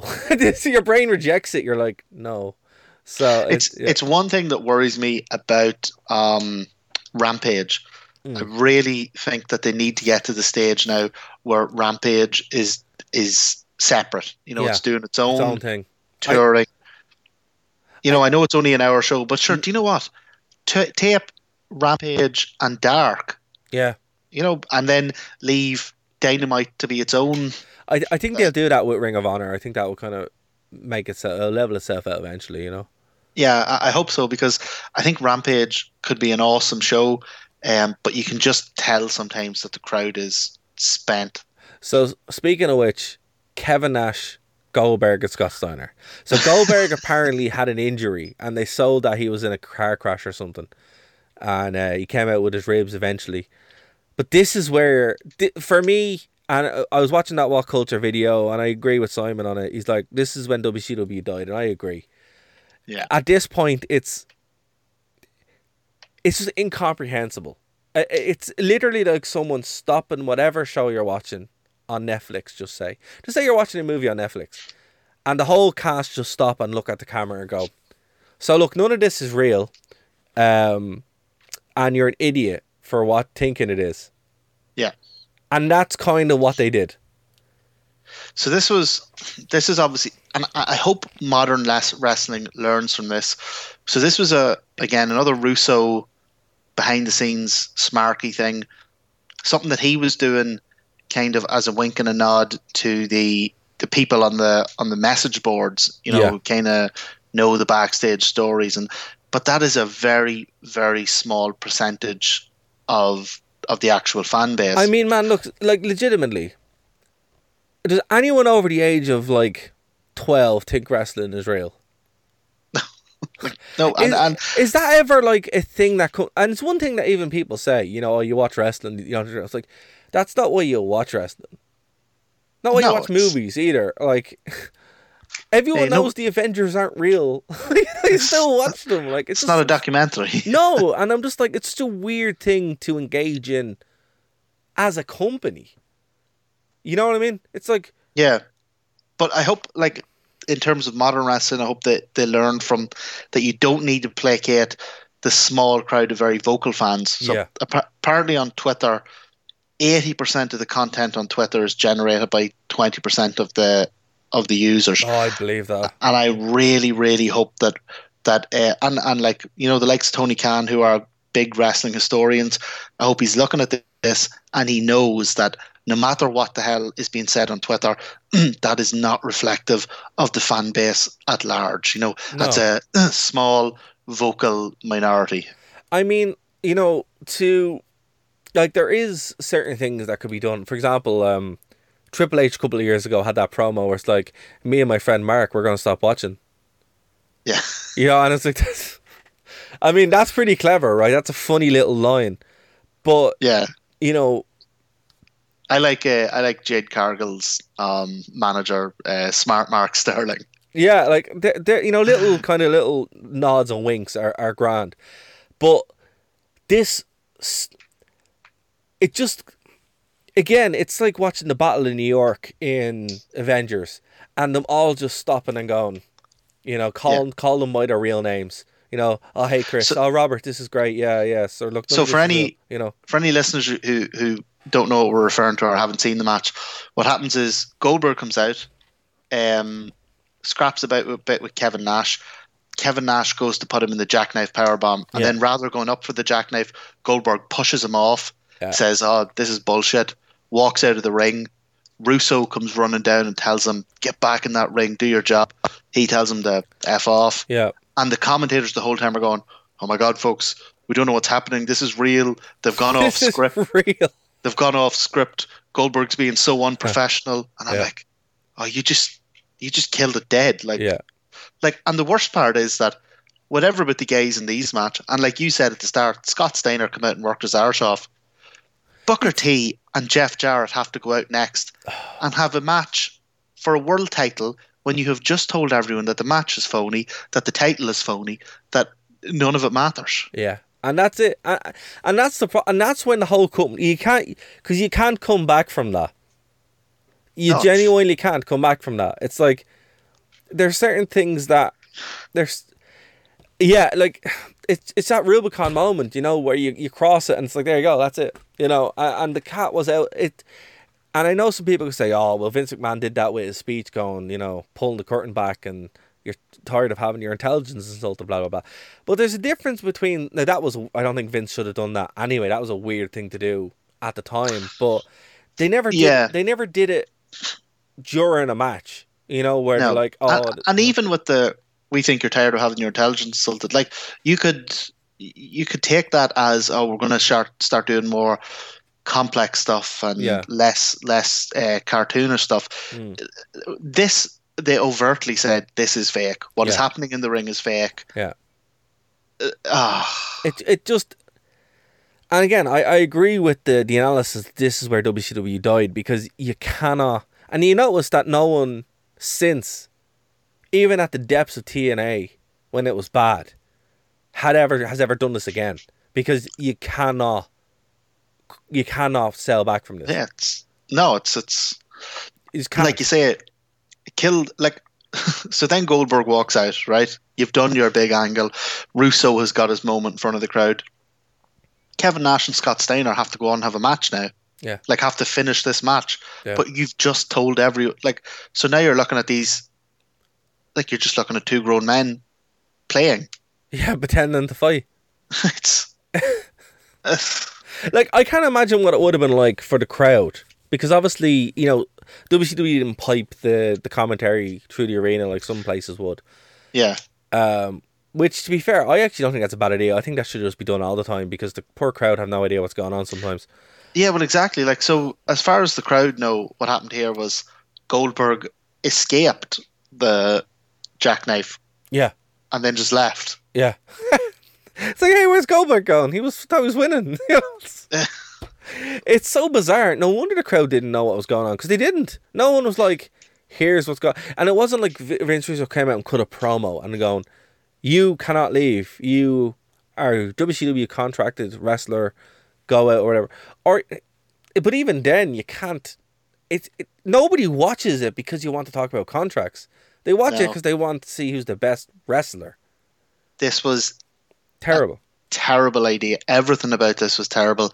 And again, Terrible. it was all done to appeal to a handful of goddamn neckbeards on WCW um, online forums Yeah, at the time. Yeah, and look, it, it's a shame because, as you said, the next match, Booker T and Jeff Jarrett, despite the ref bumps, which were completely unnecessary, despite the run ins, which were completely unnecessary, despite all the weapon spots, which were completely unnecessary, it actually wasn't a bad match. By Nope. comparison, it was 14 minutes that was actually very watchable. And you're like, stop booking bullshit that doesn't matter. you know? Well, well look, after that, Omega and Ibushi could have come out and it wouldn't have mattered. Yeah. Like it was yeah. so so yeah, like Booker T and Jeff Jarrett, if you just watch this match first on its own, like apart from all the usual, like you said, WCW stuff, run ins, bumps, all that crack, um, they had a decent match, but They did, yeah. nobody cared. It was horrible. You know, Booker T getting the big win. No reaction when he no, won. No one cared. And then- no one cared. It and then people horrible. started started chucking uh, rubbish in the ring. Now, I think the reason why they did that, I don't think that was because Booker T won. I think no. that I think they were just so fed up about The whole what thing was saw. crap. Yeah, yeah. It mean- wasn't. I don't think they were throwing it at Booker T. Or Jeff they were, they were throwing it at WCW. Yeah, and it, it sucks because it's like, you know, it's hard to explain, folks. So the crowd didn't care about either one of them because they were so annoyed about what they had just seen, or you know, throughout the whole show. As as Marion said, Booker T wins, no reaction. But then when they realized, oh, that was it. That's the end of the show. That's when the pellets of rubbish came through. Yeah. The biggest heel of the night was the show. Oh, yeah, You know, Russo. well, not even Russo as such. Like, I mean, the entire show, like, Oh, name name one thing that you could point to as satisfying. You know, none of it. So look, None. and again, six thousand people, two thousand just didn't pay. Four thousand may have paid. We don't know. Um, another uh, uh, two was uh, yeah another two thousand just didn't show up. yeah, and it's just like, you know, I, I'm probably sitting there. They're like, should have stayed at home. you know, again, and at least Michael Buffer made his ten million, so he was happy. Yeah. he was probably the only one who was happy. Um, but it's uh, you know. like of all the like swerves and, and things you can do, it was it was so stupid because like yeah again the analogy of uh say an Avengers movie. You're sitting watching an Avengers movie, you've been sucked into it, you're following the characters and the stories, and then the movie stopped. Mm. And you know the director comes out and says, "What are you doing? This is this is a bunch of superheroes in costumes. You're a grown man. Yeah. Look, go home and do something useful." Yeah, it wasn't. it wasn't. that's what it was like. It wasn't like a Deadpool joke going, "Hey, you know, That you was know." just it was like it was insult, and there is actually a conspiracy theory online, which I don't know, man. It's I kind of believe it, where this was booked to actually be an anti pay per view. This was booked to actually, and the only person who wasn't told about it was Scott Steiner. Oh, where like Scott. they poor poor Scott. I feel so bad for Scott Steiner. Where and even if he did tell him, he probably wouldn't have. Probably wouldn't have made a difference. But I mean, as you said, this was booked to be like, oh well, you think it's bad. Well, we're gonna book a show that is you're gonna hate so much. That's anti-show. And I'm Yeah. like, okay, well, who's that to? You have WWE beating your brains out because they're just giving a good product, and you book this garbage. And it- and it's not even like so bad. It's like funny or so bad. It's what it's. It's just really deflating. Like I, ne- I never want to see this again. so the tagline is "Our time is now," as you said, "New blood rising," an angle that was dead. So, like, who's this even for? I mean, who's it even for? You know, I, I just I can't imagine from a from a creative standpoint. Vince Russo sitting there and like, right, well, we have this show coming up. Okay, what's it called? New Blood Rising. Okay, we don't have that anymore. Well, call it something else. You know, because they would have to get the ring and everything made up. You know, like call it something else or book it or you know. But again, I think his whole thing was, oh, this is going to mess with the marks. You're like, Oh, yeah, yeah. you know, okay, you know, And again, right. they're a they're a, a real small percentage of the fan base. I mean, look, we're talking here 22 years later, right, about a show that happened. And it it- it's not that it's aged well, it's just bizarre. It's bizarre that it happened. It's bizarre that it was booked. It's bizarre that it was paid for. And it's bizarre that. And, and look, maybe Goldberg was right. Maybe he was like, look, this is ridiculous. I'm not doing it. Mm. Now, here. It's um, it's bizarre that at no stage along the, the process did nobody with any amount of influence go, lads, what are we at here? You think You know? someone would have said, "Listen, no, like some of these Well- ideas are good." Well, and they did. That's what Vince McMahon did. Some of these ideas are good. Others aren't. We're not doing them. Yeah. Well, I'm convinced. I have now convinced myself that that's what Sting did. Sting saw Probably, that this is a yeah. train wreck and said, "I'm getting in and out." Yeah, it's like, listen, Demon, you can come with me. We can go to get waffles, and that's it. that's probably what happened. He's probably like, "No, I'm not. I'm not staying around for this too much longer." I feel bad for Muta though. He's like, really okay. I at least I have this belt now, but oh, yeah. Apparently, apparently he didn't have, have great things to say about WCW after this. Yeah, no, it's just it's the poster's hilarious. Poor Vampiro, who's only on it for like five Yeah, minutes. why? Why is he the? Uh, just none of it. None, of it made any sense. No, Uh, you know, I think that's the tagline for this week, folks. Uh, New Blood Rising. None of it makes any sense. but folks, if this is your first time checking us out, thank you very much for listening. As me and Martin try to fumble our way through this absolute train wreck of a show. Uh, train wreck of a show. I'm sorry you had to watch it on your birthday, Martin, but I hope it made COVID a Ah. little bit easier for you. Look, like I said, this this was this birthday was a write off anyway. But look, you know, as I said, we are going to finish out this year of 2000, uh, and then we'll, we'll probably swap on to something else. Uh, maybe go into WCW, uh, some better WCW, some ECW, some WWE, TNA, or whatever. Uh, let us know, guys. We, you can be reached. Uh, rewind at gmail.com, the wrestling rewind at gmail.com, underscore the rewind on Twitter.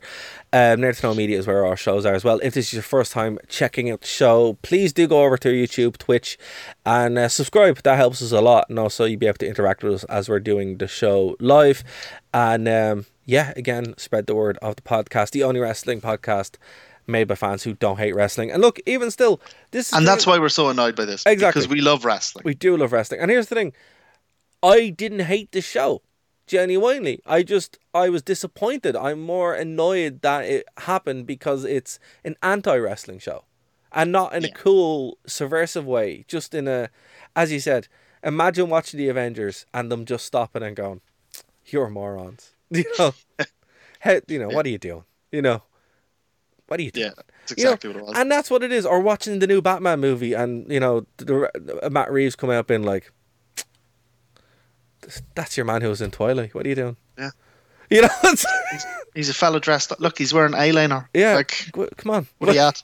Yeah. What are you doing with your life? Exactly. It's that kind of thing. You know, it's like no one wants that. You know, it's just it's not a thing that that you do, and the fact that it happened is just bizarre. You know, it's bizarre. And again, but it, the legacy of this show is that it never happened again. Yeah. Not one time. No matter how crazy Vince Russo would get or how bad TNA would get, they would never again do this. No, and, and and we saw like little bits and pieces where like you know, like WWE had that thing where the Undertaker came out as Mark Calaway, and they were like, Mark, you you know, we're worried about you, and blah blah blah. But nothing ever went to this level, this on the nose, and this directly insulting to the fan base. That's what I mean. Like even as uh, pejorative as WWE can be to fans, it's never uh, like or you know. And again, a lot of that would be, oh, we wanted this person to win, and they push her. It's never like on camera where they just actually say it. Uh, Yeah. You know, again, it was such a bad decision, but WC, it kind of gives an oversight of how bad WCW was, where it's like this is going down anyway. It nothing can stop this from falling. So they're just throwing it at the wall. Oh yeah, And like you, like we said at the start, nobody cared anymore.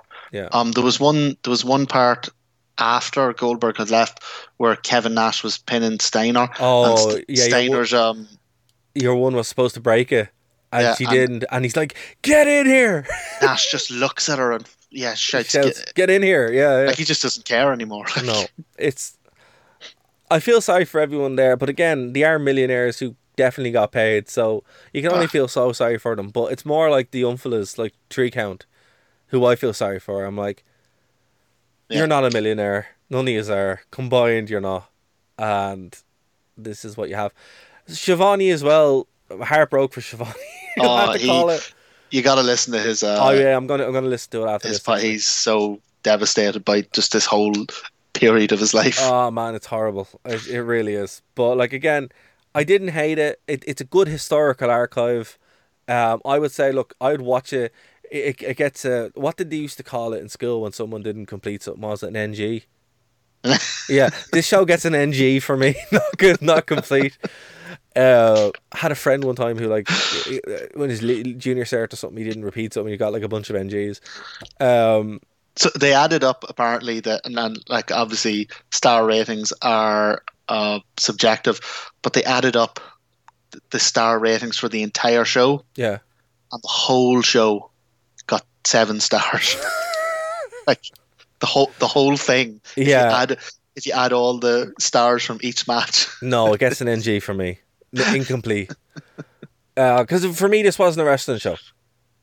no Yeah, it wasn't. It was. It was an anti-wrestling show, and it's. Yeah, it was it was sports entertainment taken to its extreme conclusion I would say taken to a logical conclusion. This is WWE. This is what WWE is going to turn into. I'd say eventually. Like it, eventually, this is where it's going. This is the same. But surely even they're smart enough to go, look, we can rail the fans up, we can not give them what they want. Like we can make fun of them or call them stupid for liking certain people or wanting certain things to happen. But at no point can you actually turn to the fans and say, you are stupid for liking wrestling. You are stupid I for liking know. I- this as a whole. Dude, I think, I think that is on the cards. Oh. I think that is on the cards because, again, when you're and we, it's wrong to, to do direct comparisons. We don't do that on the show. But in this specific case, when you're looking at what AEW is doing, which is literally just being exactly what the fans have wanted for the past 15 years, if not more, WWE exists to spite themselves. And I wouldn't be shocked if in a couple of years, when AEW, again, all that has to happen is AEW takes over WWE. And that will probably happen soon, eventually. I wouldn't be shocked if we're looking there where some poor you know what has to say the line, has to say these lines. Because it couldn't Yeah. even be Vince himself. He could just be like, well, here's what I really think. And who's going to tell him otherwise? Because this, this all came down from someone not having accountability. Someone should Yeah. have said to Russo, absolutely no way. You're not insulting the fans we have left. Which weren't a lot, you know? no. And it's it's just I would say, look, as I said, it gets an NG for me. It gets a complete incomplete. Go back and do it again is what I would say if I was correct in this. Yeah. It's Uh, an FO from me. What's that? FO. Oh yeah. Fair enough. But I would say, look, watch it if you haven't, because it is one of those things that you have to watch because it's just so unbelievable, and it doesn't get worse from here. This is the absolute depths of WCW, the depths of wrestling. Actually, this is the, uh, the, the, the this is the floor of wrestling, right? And I would say watch it. Um, again, there are some good moments in it. I'd say the ladder match, fair play to the lads. Uh, it's always good to see Sting. Vampiro looks really cool. Great to see Great Muta because Muta's awesome. Um, yeah. I feel her, you know, I feel sorry for everybody else. Yeah. Yeah. Watch, And that's it.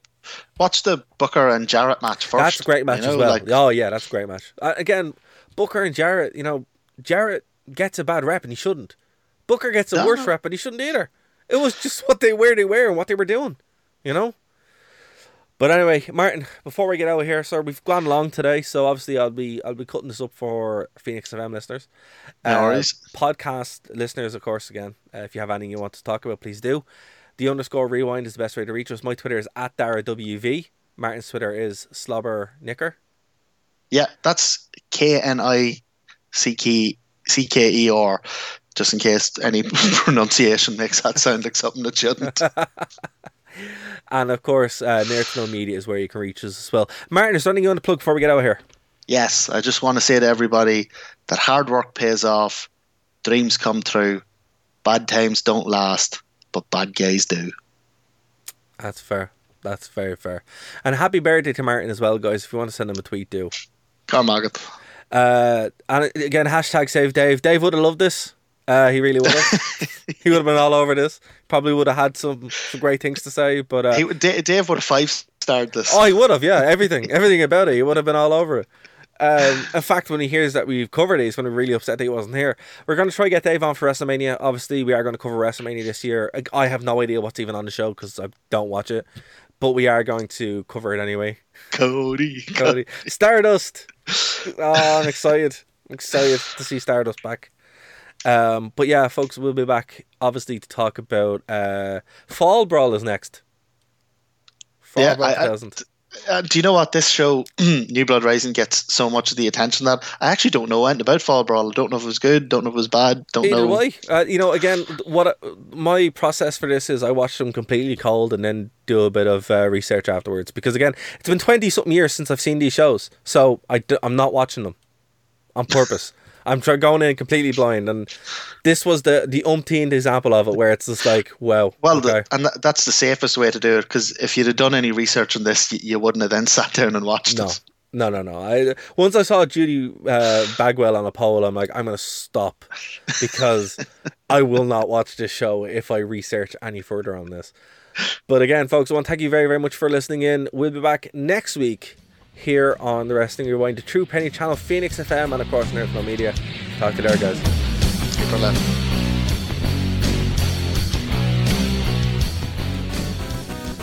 Thank you for listening to a Nerd to Know Media production.